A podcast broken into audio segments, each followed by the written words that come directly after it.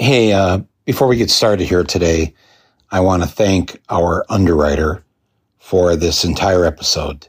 Our underwriter today is Netflix, and specifically one of their wonderful films that they have out right now called Mank. And I have to say, separate from the fact that they are supporting my podcast and supporting my voice out there, on a personal note, I just want to say that Mank is one of my favorite films of the year. And I mean at the top. It's rare that a film like this comes along. And of course, I find this story so enthralling because it's, it's set in 1930s in Hollywood. And the film itself, it's like taking a look at Hollywood through an entirely different lens, through the eyes of, uh, at the time, a scathing social critic and a great screenwriter by the name of Herman J. Mankiewicz. And in the story that we see in Mank, he has been hired by Orson Welles to essentially write the screenplay for Citizen Kane. And he is under a deadline and he has to get this done with Welles essentially nowhere in sight. It's such a great story about the story behind Citizen Kane. This film, Mank, was directed by the great David Fincher, whom we all love. But the film itself, this film, Mank, was written by Fincher's late father, Jack Fincher. What an honor to his father, this movie. It stars Gary Oldman as Herman Mankiewicz and Amanda Seyfried as Marion Davies, alongside of Charles Dance, Arliss Howard, and Tom Pelphrey. And let me just say too, each one of these actors are incredible in this film. You do, you do not watch this film and think you're watching Gary Oldman. Well, let me tell you something. Amanda Seyfried as Marion Davies is like the runaway performance of the year.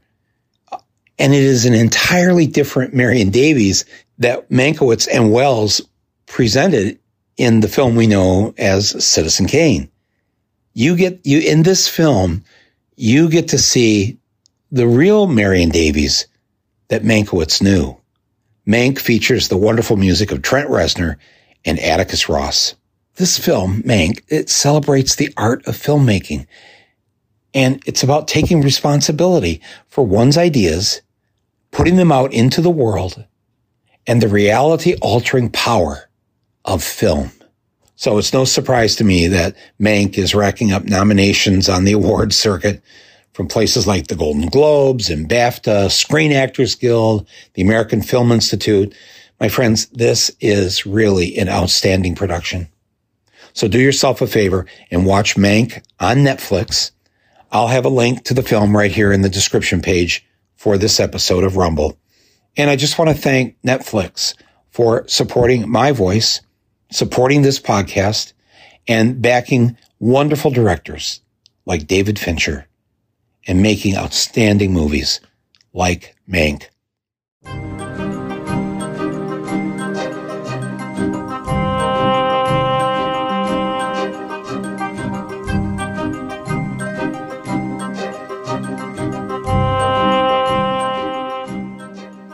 Hello, everyone. This is Rumble, and I am Michael Moore. And I welcome you to today's episode, where, and this will be our fourth and sadly final episode of our four part series that we recorded last week, celebrating the 25 millionth download of episodes of this podcast, Rumble. Millions of you in these first 14 months listening to this podcast. Oh man, it's, it's meant the world to me. And it has been an incredible year politically, culturally, and sadly with this pandemic. So anyways, tonight we're going to have three people who have participated in Rumble in its first year. You're going to hear from each of them. And I think that, oh my God, there's just so much, so much going on this week. This is the week for many of us. We went into lockdown a year ago this week. I'll talk a bit about that on a later episode here in the coming week. And what I'm doing, what I'm able to do now, uh, what I'm planning to do. But this continues to be a difficult time for a lot of people, but it's also a time of hope for people who are getting their shots and for the work that we're all doing to encourage our fellow citizens to wear their masks, to keep their social distance, to open up the windows and let the fresh air in, and to use this time to think about how we're going to come out on the other end of this pandemic, how we're going to be a better people, a better country, a better planet. That I have so much hope for. And I look forward to discussing that with you over the coming days and weeks. But without further ado,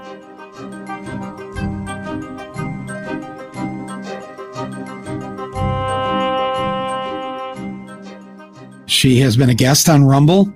I have been a guest on her podcast. She is the co host with Matt Taibbi of Useful Idiots. Great name for a podcast. She's also, as you know, a comedian and the host of her own podcast, The Katie Halper Show. That means our next guest is the one and only Katie Halper. Katie, how are you? Good. You? Good, good. I don't know if you can see over my shoulder, but I have a book by a couple books, including one by Matt Taibbi and one by you.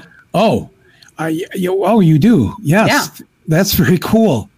Wow. You know, I have appreciated the things that you've said about my work, and I've appreciated the fact that you operate without any sense of fear or any real thought about your career. And uh, as you can tell, yeah. Yeah. No, no, but that's why we know you. That's why we know you. We love you. We love your podcast. We love your humor because you are so with reckless abandon.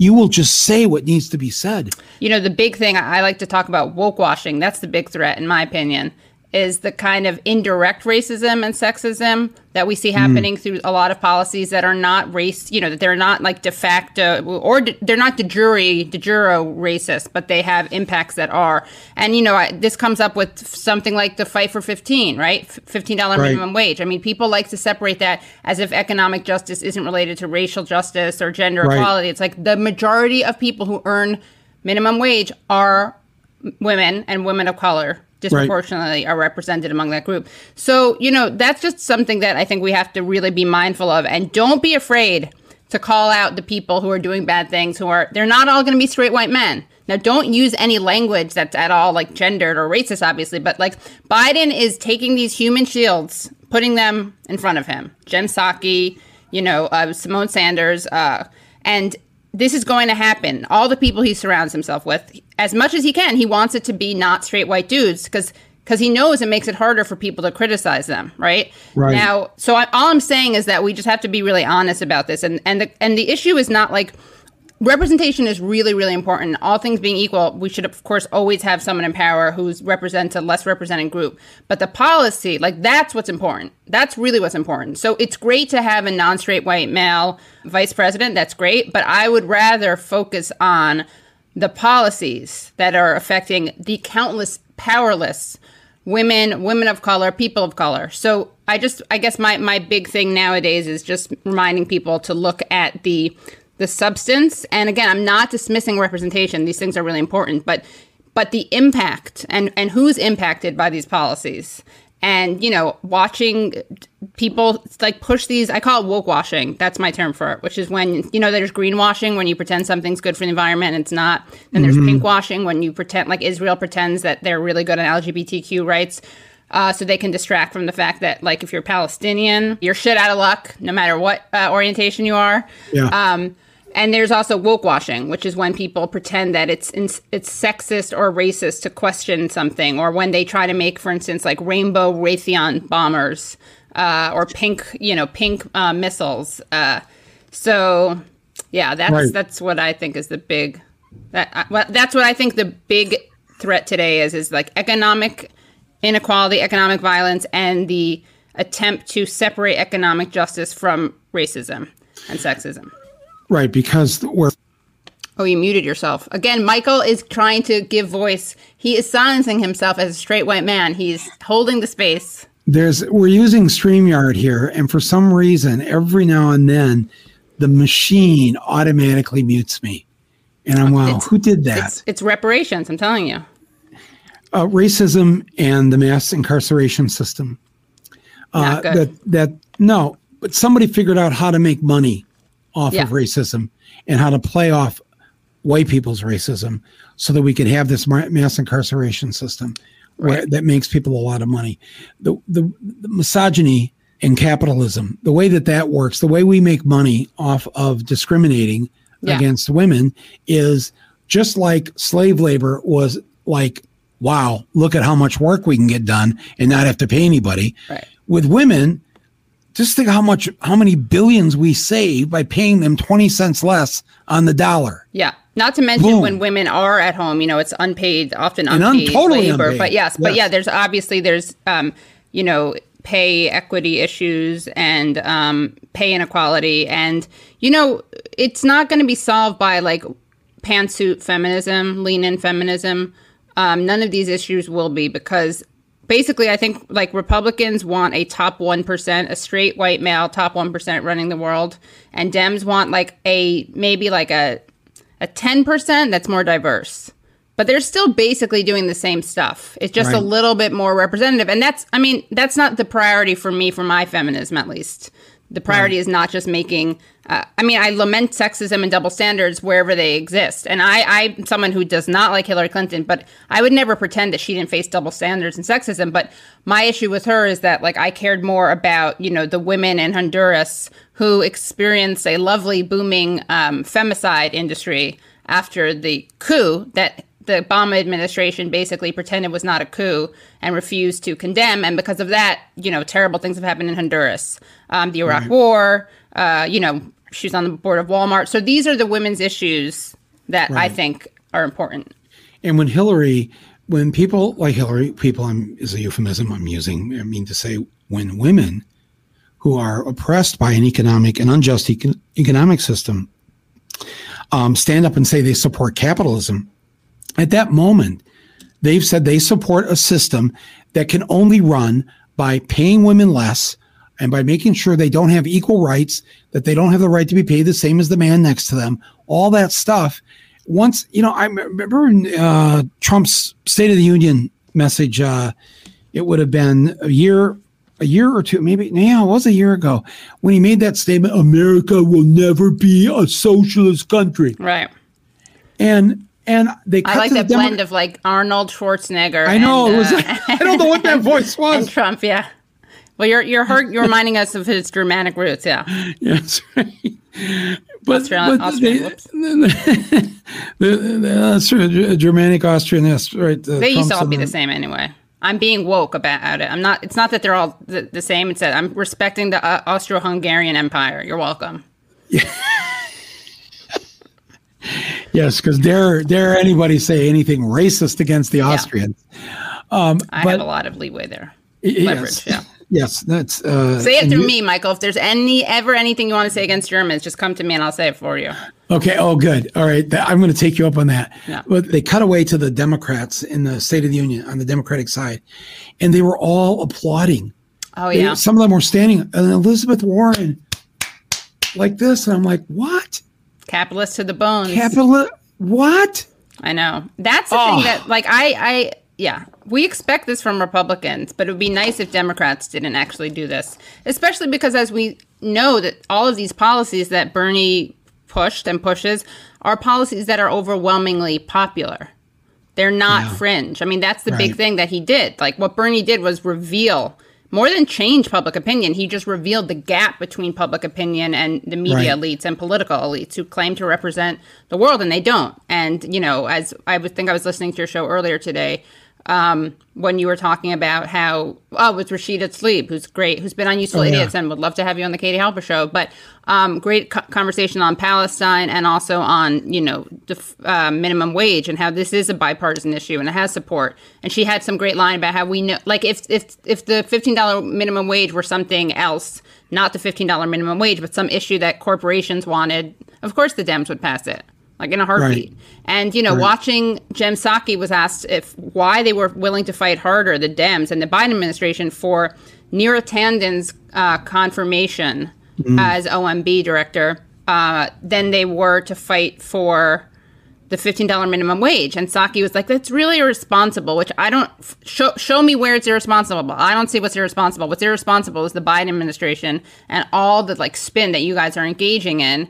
Um, you know, Symone Sanders wouldn't even answer the question on CNN whether or not teachers should be required to be vaccinated. I mean, it's just to me this is like just subtle Trump bullshit. It's like they don't lie as quickly, they don't contradict themselves within the same sentence the way that Trump did and his like thousands of press people who are always, you know, press secretaries who are always replaced and Right. would implode. But it's not that different. And I'm not doing the false equivalency thing, but I think we my big worry with Biden is that people are now let their guards down. They're like, okay, it's back to normal. Oh, good, it's nice. Now we have bombing of of Syria that are that are like that are couth, that are you know that are not uncouth, that are that are discreet. He doesn't make a big deal out of it. It's like you know you don't want like sneaky. You know that's like, do you want Cambodia? Like, should Biden just pretend it doesn't happen? Should he not even get any? Uh, approval of it, even less than he already did. So that to me is like the big the big fear, and um, I think watching honestly the spin, the media spin for the, the greatest thing about the media under Trump. Besides all the free media they gave him beforehand and all the free media afterwards and during, because they just didn't know how to, I don't think they knew how to handle him. But it was nice that they hated him. Like, I liked an adversarial, if ineffective, media. We don't have that with Biden at all. Um, and yeah, of course, decorum, uh, I guess, matters. But but I'm just worried that because there is some decorum, people are going to not be aware of what's happening. Right. So what do we do? What do we do? Because I I I, I listened to your uh, podcast, and um, There, you just you, you got it. You just named the thing. That's what you do. That is that you want world peace. Every time you listen to the Katie Halper show or Useful Idiots, you're you're a download closer. right. Well, that's what your that's your contribution to helping us think about what's going on. But what's the next step? What else do we need to be doing here? Than just listening to you or me on this podcast. What can people who are listening to this do? Uh, because a lot of people, in some ways, even though I, I tell them, you know, you shouldn't give up yet because we Yeah. have had we have had some success. It's not maybe the, the success we would have wanted, but you can't say it's not something that if Georgia doesn't tell you anything, Yeah, right. But look what happened with Georgia, right? I mean, this is a not to burst anyone, not to be a downer, ahead. right? That's your job. Somebody's gotta be- someone's got to be the downer, right? that's you. Um, so when you're looking for a downer, go to Katie Halper. But um, no, I to mean, the- they, one of the funniest women in America when Yeah, you want thank to you. Be really down about what's going on. Well, you gotta. It's like laugh instead of cry, or laugh and cry. But Right. um, I mean, look at what Georgia did. They guarant they pro- they ran on the two thousand dollar check, and then by they're not even doing that. The Dems aren't even doing that. And you know what I, I have to say? I think one of the most important things right now is to remember slash learn. And have you had Thomas Frank on the show? I have, yes. Yeah, yeah, right. So, so listen, liberal is like one of the most illuminating books for me. Um, and you know, the we we have to remember, and this is a big part of listen, liberal is we have to remember that it's not that Dems can't do these things and would like to, but their hands are tied. It's that they don't want to do them. And that is a really important. I think that's the biggest part. The, one of the most important things about the Bernie Sanders movement was that he, first of all, he normalized outrage because he and drew attention to how what what's abnormal is the status quo right? It used to be reversed. Like outrage and anger were weird and abnormal and we should just accept the status quo. And then thanks to a movement that he really you know and he is i like to call him a crotchety mensch tradition that my people have. But you know he's like a little curmudgeony but he's angry about all the right things. And then you have these pearl clutching pearl clutchers like oh i don't understand why he's so angry. Like why does he have to yell all the time? It's like if you're angrier at sanders being angry than you are the things he's being angry at you really need to do some like spiritual like uh, soul searching. But i think that the that one of the most important things to remember or to be aware of is that it's not there's it's so tempting for the left to say and think it just has to be that way. We'd love it another way. And it's tempting for the left who doesn't there's like there are two groups of people. There's the the disingenuous and then the people who don't really know. And so the disingenuous people are like you know biden or or psaki saying that their hands are tied they can't really do anything about $15 pretending it's some parliamentary thing the parliamentarian who by the way republicans fired their parliamentarian so like Let's right. be real, right? Um, and that's a really important thing. Remembering that it's not about ability.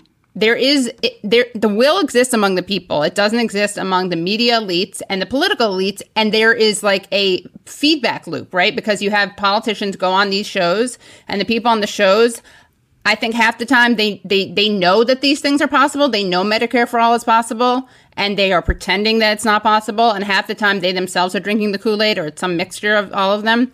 But um, I, I think that that is really important. The idea that there, the myth of like of the pragmatic. None of these things are pragmatic. It's not pragmatic to not make people earn a higher minimum wage. That's not pragmatic. It's like it's it's a really dangerous tool that they use. It's this kind of neoliberal technocracy, ex- pseudo expertise, where they pretend that it's just about, oh, you know, we'd love we'd love to be able to do it this way, but unfortunately, the Republicans X Y Z. The Republicans don't ever do that. They they come, you know, the Dems show up to a gunfight with a knife, but the the big lie is that they don't have guns. I don't want. Okay, I can't believe I'm saying this with Bowling for Columbine, but like, forget the gun problematic gun nature. The point is that Dems show up with their hands one hand hot, tied behind their back, but not because they they got it was tied. They tied it, or they asked someone to tie it behind their back to use a less you know violent image. Just kind of a weird one, if I'm being honest. But what I want you to do is tell us why, as you say, you know, the Republicans, when the parliamentarian right. doesn't do what they want him to do, they fire him. Democrats yeah, but- don't do that. Also, the last time we got a minimum wage increase ages ago, it was part of a defense bill. Right. Which had nothing to do with a minimum wage, yet they didn't care. They just put it I in know. there and they said, vote on it. Right. Yeah, well, because they, I mean, not to sound like a, a, cliche, but, you know, and your viewers probably and listeners know this, but, you know, the Dems are beholden to a lot of the same donors that the Republicans are and the same interests. Um, not, I mean, there's some difference, but certainly not enough difference. Um, there needs to be a lot more of a difference. So I, I refer and I defer to wonks on this issue, but you can see I had Matt Bruenig on. He talked about how, you know, all the ways that they, that Kamala Harris knows the law more than a parliamentarian. I mean, she was a lawyer did a lot of bad things with that degree, but she is a lawyer. So it's, it's, it's always a question of, you know, where there's a will, there's a way, as corny as that is. It's true often. And we've seen that. And, um, you know, I do think that the it's kind of an interesting juxtaposition, the Neera Tanden versus the fight for 15, because a lot of people are talking about Tanden how look she should her her mean tweets about Republicans were like probably the most redeeming things about Neera Tanden. If I'm being honest, that's that's great. But here's the thing about Neera's Twitter presence that I think is actually relevant, and I've done some shows where I'll read them on. on you can see on my YouTube show. I I have some visuals too. She pretends to care about online civility and um, about you know fighting misogyny and hate and vitriol.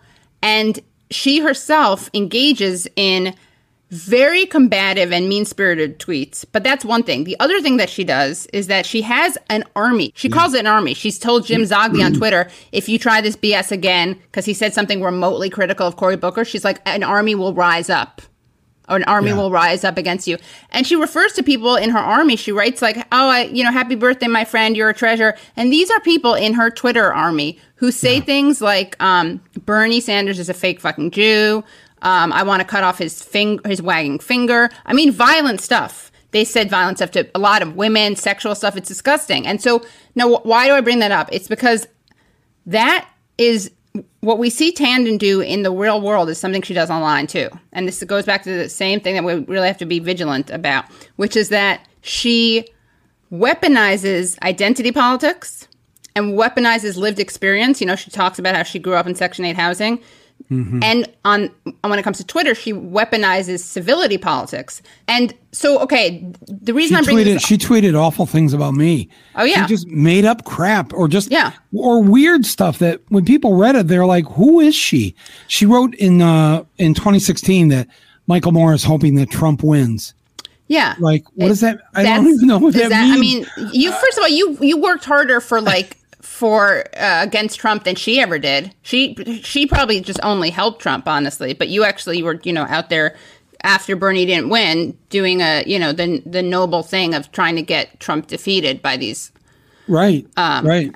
Anyway, No, but no, uh, I know, but but, I, I just but, I never that, paid any but that attention. to it. aside, yeah. That, but the reason that's uh, the only reason I think it's interesting and important is because it's a similar thing. It's like w- it's stunning hypocrisy and and hypocrisy. Who cares about hypocrisy to some extent because it's all over. It's like when people are saying the Republicans are being hypocrites because they're going after mean tweets and look at Trump. It's like yeah, of course they're hypocrites. Like Trump, that was his whole, whole brand. In fact, he had like a hypocrisy get out of jail free card because he didn't claim to have any moral consistency. He would just do one thing and another thing. So it was almost like it, it was a built in um, freedom to do whatever he wants. But like, of course, since when do we think that the Dems are held to the standard that Trump is? So like, that's stupid to point out that oh, these Republicans are are not being in good faith when they stop Tanden's uh, nomination. Like, of course they're not.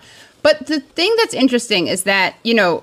Tanden and all of her supporters watch this. There's definitely a talking point with lived experience. It's like weird Stepford Wives. Everyone's saying it. Her lived experience, lived experience.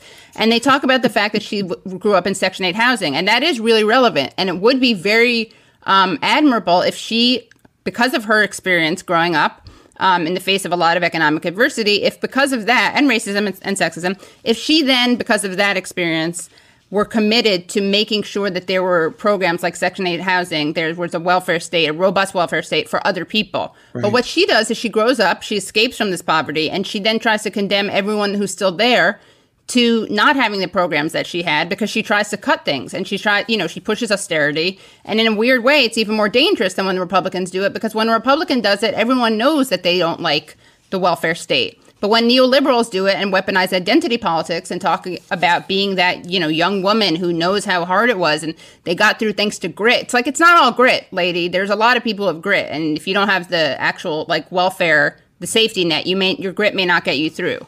Right. Anyway, that's another that's like the American dream uh, Uh, mythology. Katie- but Katie, I've, I've just been informed that a friend of yours has just entered uh, the green room. Nice. and she's going to come out here. And please, uh, everybody who are is watching or listening to this, welcome the former national press secretary for the Bernie Sanders campaign, uh, a contributing editor at Current Affairs magazine, and now the co-host of the podcast called Bad Faith, Briahna Joy Gray. Briahna, are you there? Hi, yes. Bri. here. Hi, Michael. Hey, Katie Helps. Hey, Always a how are you? I'm doing well, thank you. I haven't seen you in like a week or something, maybe two. Bree's a, a frequent guest on the Katie Halper Show live stream. Yes. One of the Uh, faves, yeah.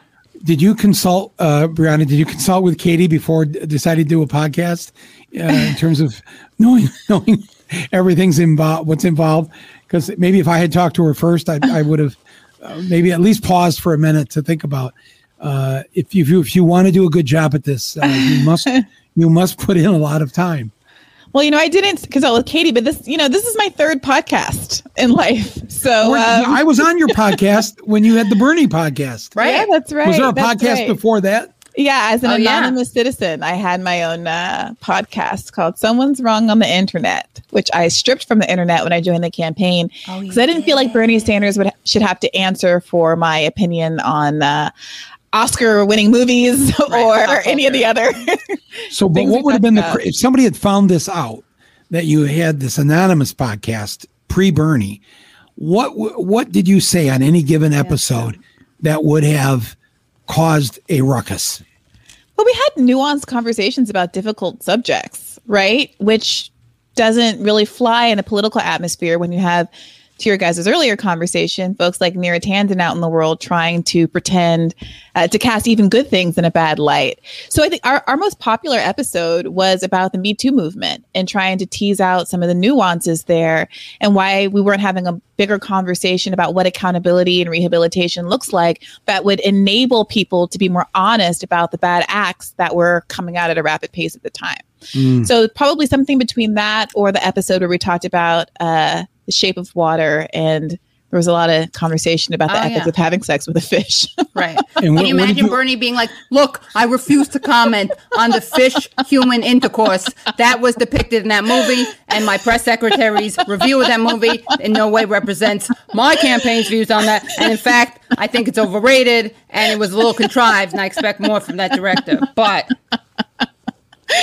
Katie, you kill me. You know, I could actually hear him saying that. uh, and sounding believable. But um, can I go back to uh, what Katie and I were talking about um, when you were there in the in the green room there, um, uh, Briahna, mm-hmm. Neera Tanden? And I don't want to spend a lot of time on her because I think we should be talking about other things. But she would post the most vile tweets about attacking uh, people on the left.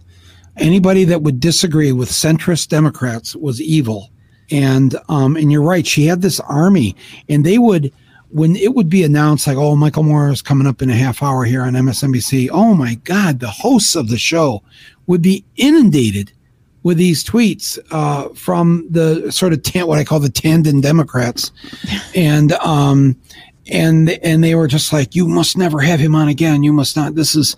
And and you know I don't know if anybody started listening to it, but I remember in the commercial breaks being told we're under heavy artillery here from Democrats, yeah. having you or Bernie supporters on.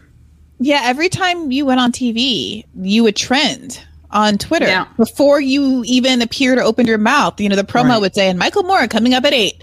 And immediately yeah. negatively the, trend though, negatively. Yeah. negatively trend. And the yeah. idea that there existed some cohort of Bernie bros was of course most hurtful because there did exist an army that was pretty vicious, um, pretty explicitly racist, ironically. Recall that this is an overlapping um, cohort with the, the donut, the uh, chocolate yeah. donut crew.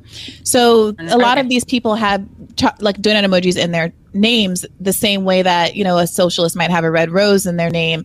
And the donut is meant to be evocative of a moment where senator nina turner was disrespected after trying to get her you know the b- progressive uh, viewpoints uh, heard at a uh, unity was it a unity commission? Yeah. Uh, meeting. meeting yeah. Mm. So they they basically told her she couldn't enter and then put bottles of water and donuts outside for her and her supporters. And she gave an impassioned speech saying this isn't about donuts. I'm not going to be like bought off by donuts. I like these are the things that matter substantively to millions of working people, etc. And a lot of folks decided that they were going to deride that moment, which, if anything, was a moment of real integrity for Senator Turner and a real moment of shame for the people who barred her from the conversation and put donut emojis in their their handles to mock her. So this is true. You can see, you can see yeah. there's this choice. So the same people who are, are mm. pretending that they're this, this racist horde of of Bernie bros have actively chosen to identify themselves with a like very particular brand of misogynoir that Senator Turner um, experiences online. And so, he does too, of course. Well, and racist, the, the chocolate donut.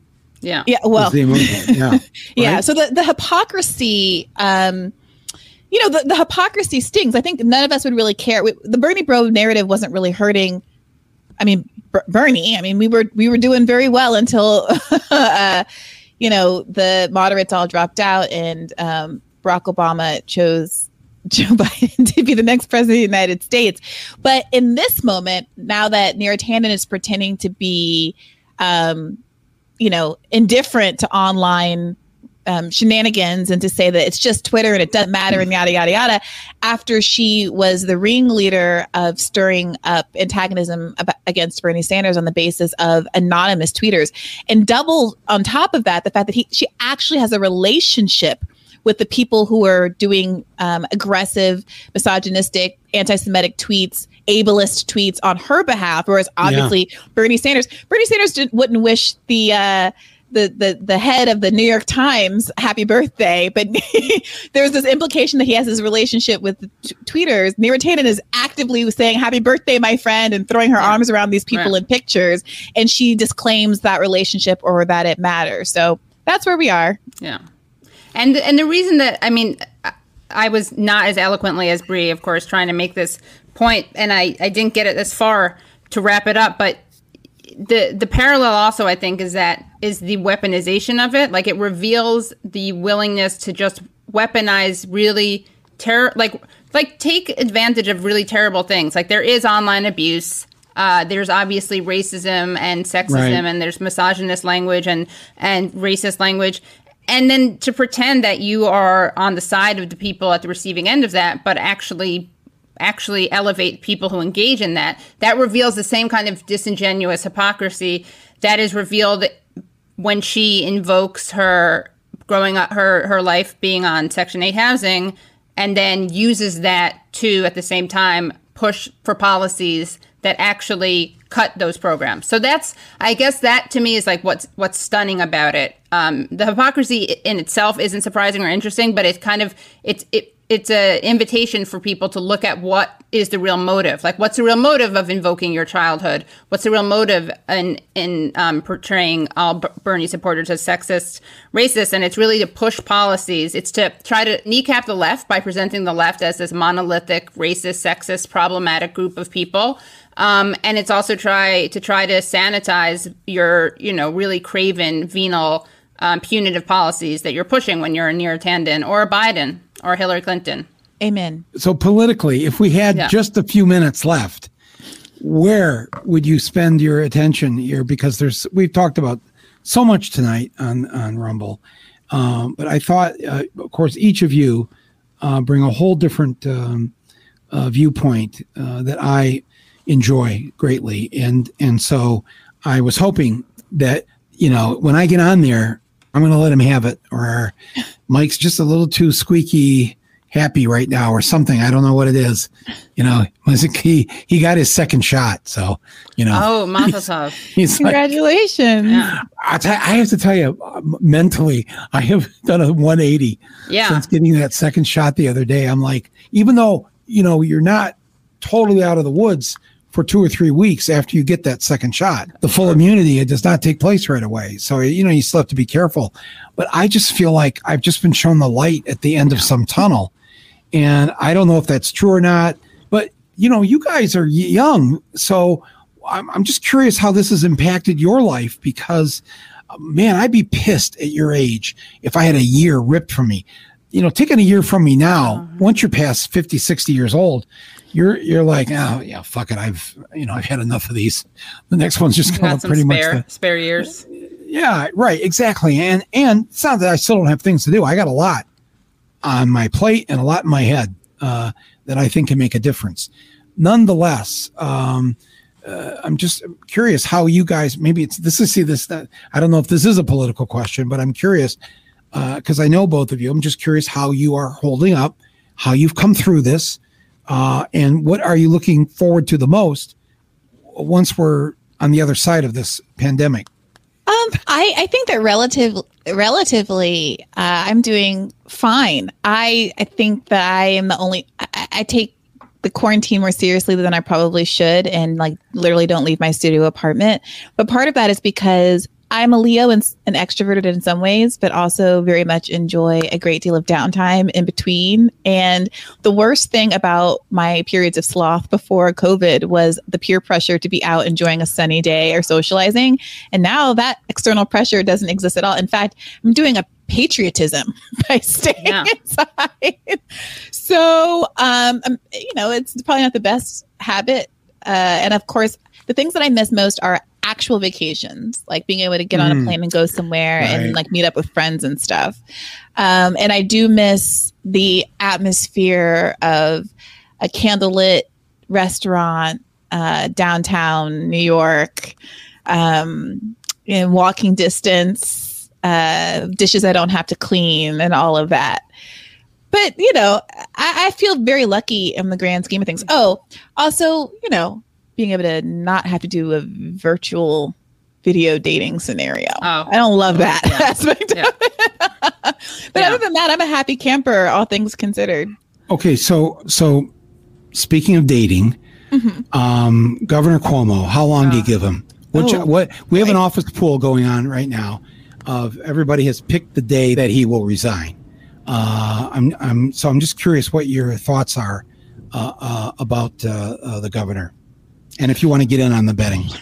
What do you think, Katie? I don't know. I mean, it's definitely uh, was not going to be the thousands of elderly people he he bet uh, he like sacrificed so that his donors could you know mm, it, yeah that should have iced them that should yeah, have iced them that, right so it's yeah it's, it's just a question i guess of how um the more local the, the politician i guess the easier it is to actually look into um, sexual uh, harassment or um, uh, misconduct allegations. So, you know, if he were mayor, I'd be more optimistic. But the fact that he's a governor, I'm more optimistic than I would be if he were a, a presidential, you know, a senator, let's say, or a presidential nominee. So that's mm. where I'd place him. But what what do you think, Bree?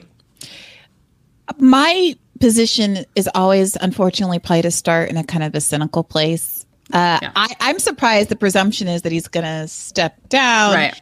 People have weathered a lot worse, as we've all acknowledged. Frankly, what not that we need to be ranking what's worse or bad, but like the stuff that had already transpired with respect to him sentencing all of these elderly people uh, to death and limiting liability and all of that was should have been enough. Yeah. Right. And obviously, the nature of um, allegations of sexual misconduct tends to grab headlines more than sentencing people's grandparents and uncles to death uh, unfortunately. So it's going to be more difficult for him to worm his way out. But I could see a world where he just stays out of the yeah. media. He he adopts the Biden line, which Biden has already reissued, which is right. that every claim needs to be thoroughly investigated and women need to be heard. Right. So long as you're heard, it doesn't yeah. matter if there's any accountability. You right. know, stick stick some um but Mr. Potato had ears on the on the side of any inanimate object, and you you are right, heard, woman. Right. The sound waves were yeah. yeah.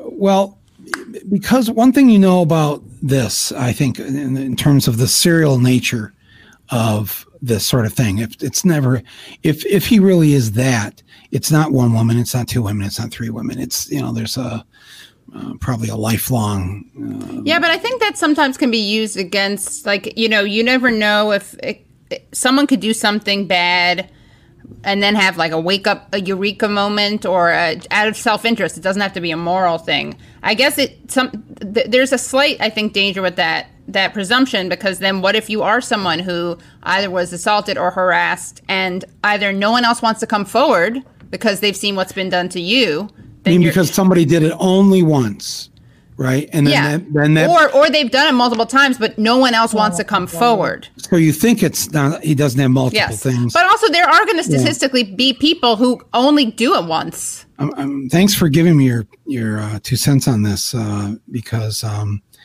um, it's it's a it's a discussion we should continue to have um, because it's a lot of people give the liberal answer, but they don't really necessarily. It doesn't seem like so many other things we've discussed tonight. Um, they don't really believe in it. They don't really want to fight it, whether it's the fifteen dollar an hour minimum wage or, mm. um, you know, uh, nobody, everybody wants to turn the other way, and nobody wants to think about how uh, this president, who I voted for, uh, on his thirty seventh day in office, bombed another country. Uh, so it's um, these are the terrible truths sometimes that we have to face, um, and uh, and to not talk about them, uh, I can tell you from history, will do us no good, yeah. and uh, we will suffer as a result of it. And and you should listen to Bad Faith whenever it's on, really yeah. Uh, with uh, with uh, Briahna Joy Gray and Virgil Texas, and um, and also to Katie's two podcasts, the Katie Halper Show and the one she does with Matt Taibbi, Useful Idiots. Yeah. Michael, I also was told by Virgil that uh, he wanted me to say how much he loves you and your show and admires you and wants says he would be happy to be a guest. Okay, and I will his feelings are a little hurt that I've been on twice and he's never been. Look, he's not a he, he's a, a, a dude. You got to work twice as hard. That's yeah. policy. He's a man of color. I know he is an MOC, but he doesn't usually cite but that. wait a minute, so, yeah. hey Basil wasn't Virgil was there when we were in New Hampshire. He was on on the podcast, right? he was sick, actually. Yeah. Oh, he, he was, was sick. sick that day. Oh, right. Yeah. We did we did a thing with all the the Chapo uh, mm. people there in New in, during the uh, New Hampshire primary. Okay, definitely I'll have him on. He he first of all he has a sick day that he's owed. Yeah. on our on our podcast. So so uh, yes, I will make this up to him. Tell him definitely, and thank you both of you uh, for participating you. in our little 25 million celebration. Yeah, uh, congratulations really. again. Yeah, yeah, but thank you both of you. Please keep doing what you're doing.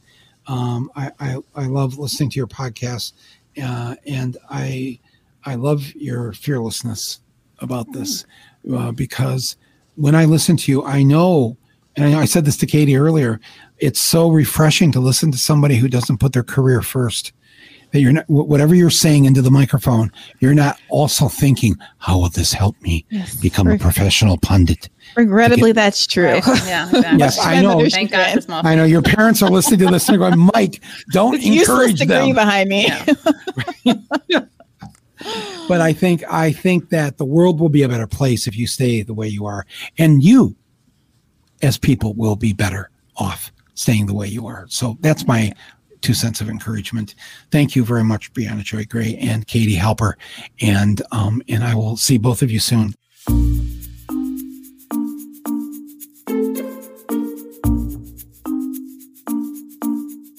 Before we go any further, I want to again thank our underwriter for this episode of Rumble, Netflix, and thank them for providing us with one great film after another this year.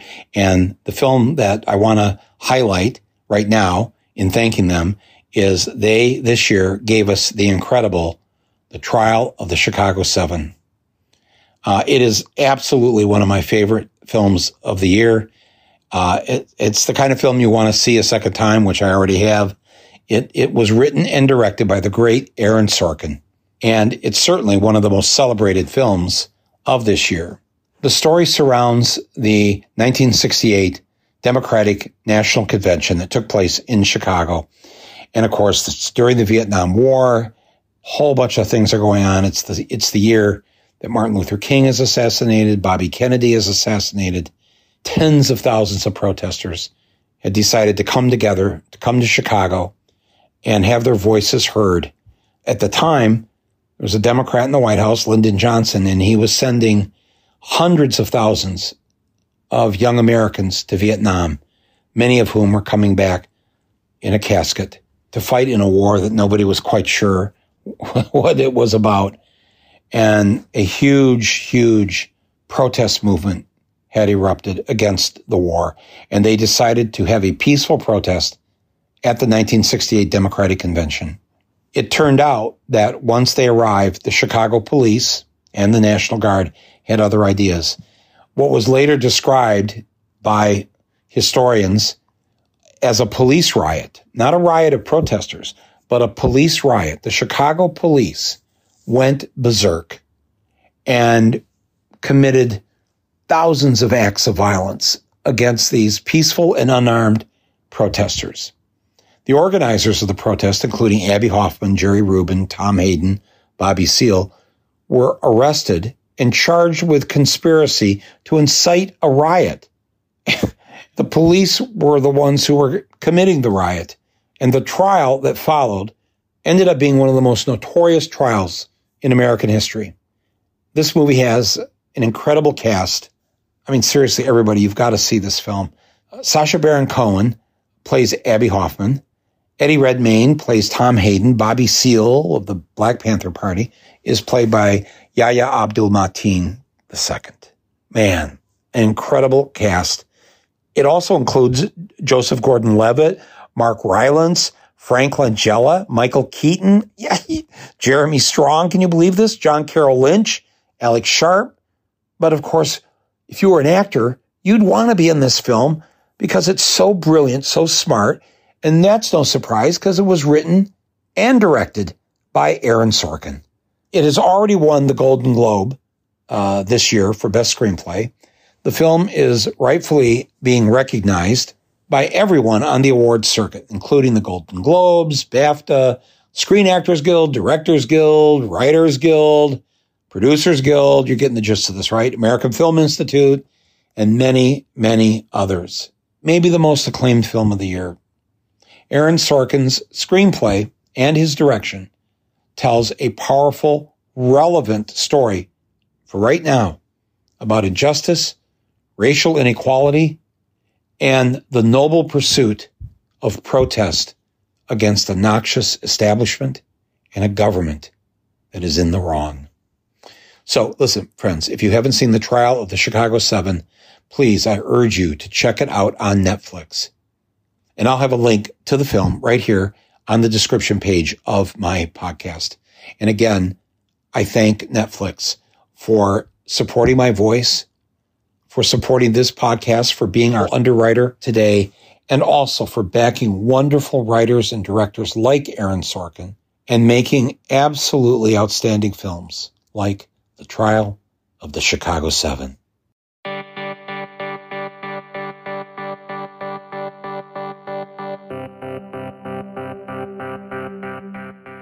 We're back here to close out uh, tonight with uh, Sam Riddle. Uh, he is the host of Riddle at Random, which is on every morning on Superstation 910 AM in Detroit, Michigan. I've known Sam since I was probably 17 years old. He's just a few years older than me, but uh, he's well known in the state of Michigan as one of the black student leaders on both the campuses of Michigan State and the University of Michigan in the 1960s. He is a Vietnam era veteran, came back to Flint after serving uh, in the Army, and went back to school in Ann Arbor. Went to law school there and used his law degree to help do more organizing and more political activism uh, throughout the state of Michigan. He was a co-founder with me of my newspaper in Flint, the Flint Voice. And his is a voice, I believe, that needs to be heard as it's always been heard in Michigan. But I want people to hear him across the country and across the world. We don't usually get to hear voices unfiltered like Sam's. And I'm fortunate to have him with us here as the, my final guest on our 25 million download celebration.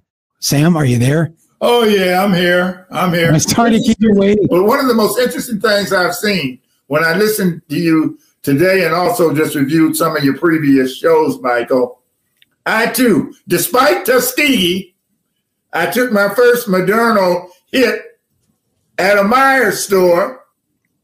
The same Meijer family that gave us Michael Moore, that Republican congressman that voted to impeach Trump. That's right. Who, who freed Kwame when these phony ass white liberals wouldn't do it. 28 years was too many. Trump did free Kwame. Not that it justifies anything Trump's ever done, but it meant something to a lot of the streets in Detroit.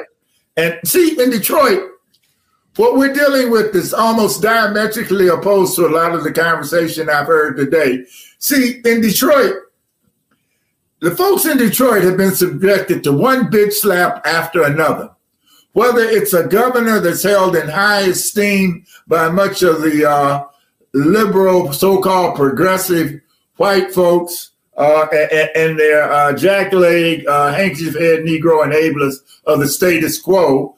Uh, this is the same governor in Michigan, Michael, that said there was no data to justify keeping the water on for America's blackest and poorest city.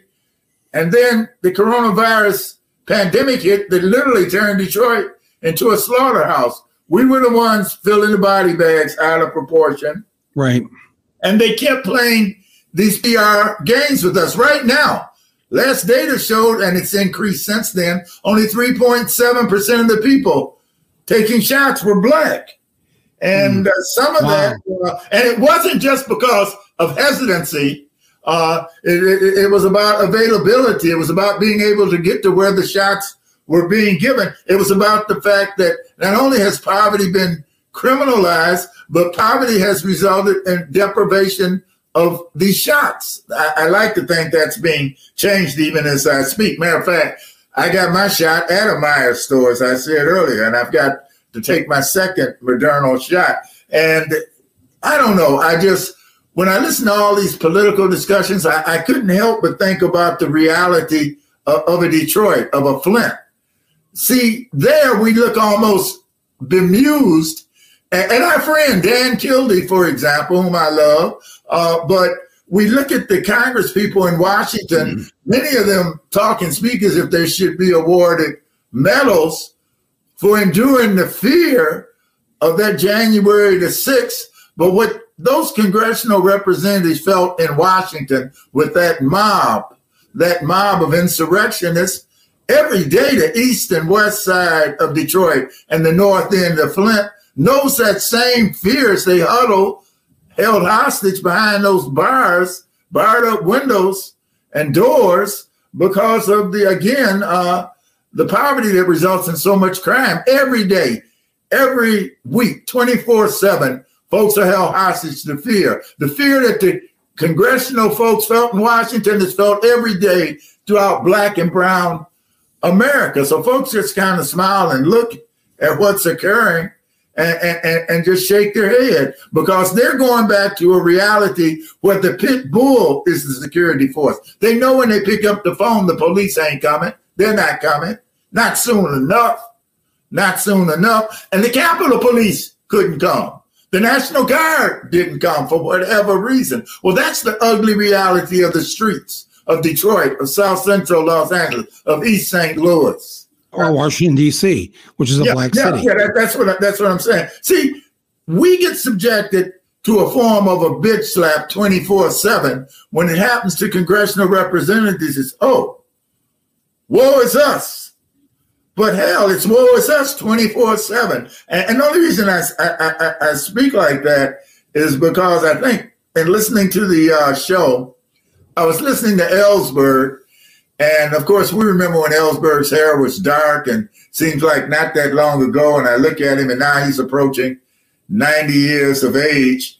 And I think the older we are, the more cynical we become about the reality. You know, uh, we, we elected a president that didn't receive many votes for himself. He got the votes because we didn't want Trump. I voted for Biden, not because I like Biden. I know Biden's history enough to wonder I could ever have voted for him. But I did because the, the only option was Donald Trump. And we wanted Trump gone, just gone. Yeah. But when we look at what's facing us right now, Michael Moore, I got to tell you, you know, we didn't elect Joe Biden to start unleashing bombs. We elected Joe Biden to, to, to give us $15 an hour, livable wages, Right. to get rid of student debt. We didn't Right. elect him to drop bombs. We, we just didn't do it. And uh, I, I don't know. I, I'm just a little cynical about this guy. And while we want to be cheery and we want to see the rose petals on the road, we've also got to keep the feet to the pedal and keep this Biden Harris administration honest because their history is very clear. Both of their histories uh, is beset with uh, mass incarceration and, and anything but looking out for the underclass of America. And, and, and we have to uh, deal with that. And when we look at the hit job they did do on, on, on Bernie and whatnot, I hope Bernie just keeps fighting and doesn't cave in. I, I hope AOC, Rashida, the squad, and others keep fighting. But right now, those progressives are going to find themselves isolated more and more, and they'll be catering more to a, uh, to, to someone uh, who's more of a Republican than anything out of West Virginia. And we can't allow that type of individual, that type of ideology to uh, mute mute those uh, 82 million people or so that voted for Joe Biden. I, I don't know. I just I'm, I'm, just real cynical about what is uh, ahead of us. But there is good news. The University of Michigan basketball team is rated number two in the nation. Oh, we, we finally went up. We finally went up to two. yeah, went up to two as, as we speak. But uh, and, and Cuomo, think about it. Cuomo is a Democratic version of, of, of Trump in terms of th- these behavior patterns. And right. all he's got to do, you say he may resign, but if he uses Trump as a role model, he'll just stonewall it, weather the right. storm, impeach him, if you will. See what's there. But if he weathers the storm, I believe he'll still be there. Now, if, if you beat him up so bad that he says, I got to go, it's just too much. That isn't what Bill Clinton did. Right.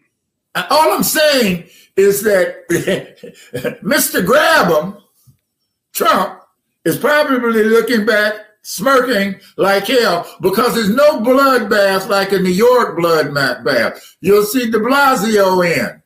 You got a good man down, stomp him, kick him. That's what the mayor says. That's how the Democratic Party behaves. I just hope he doesn't come back to haunt us in different federal races down the road including the next presidential one. But New York's usually, as you know, safely for the Democrats. But right now, I mean, uh, the sharks smell blood in the water, and it's right. Cuomo. And the guy, there's no question about it. He's, as the streets say, he's a dog. D A W G.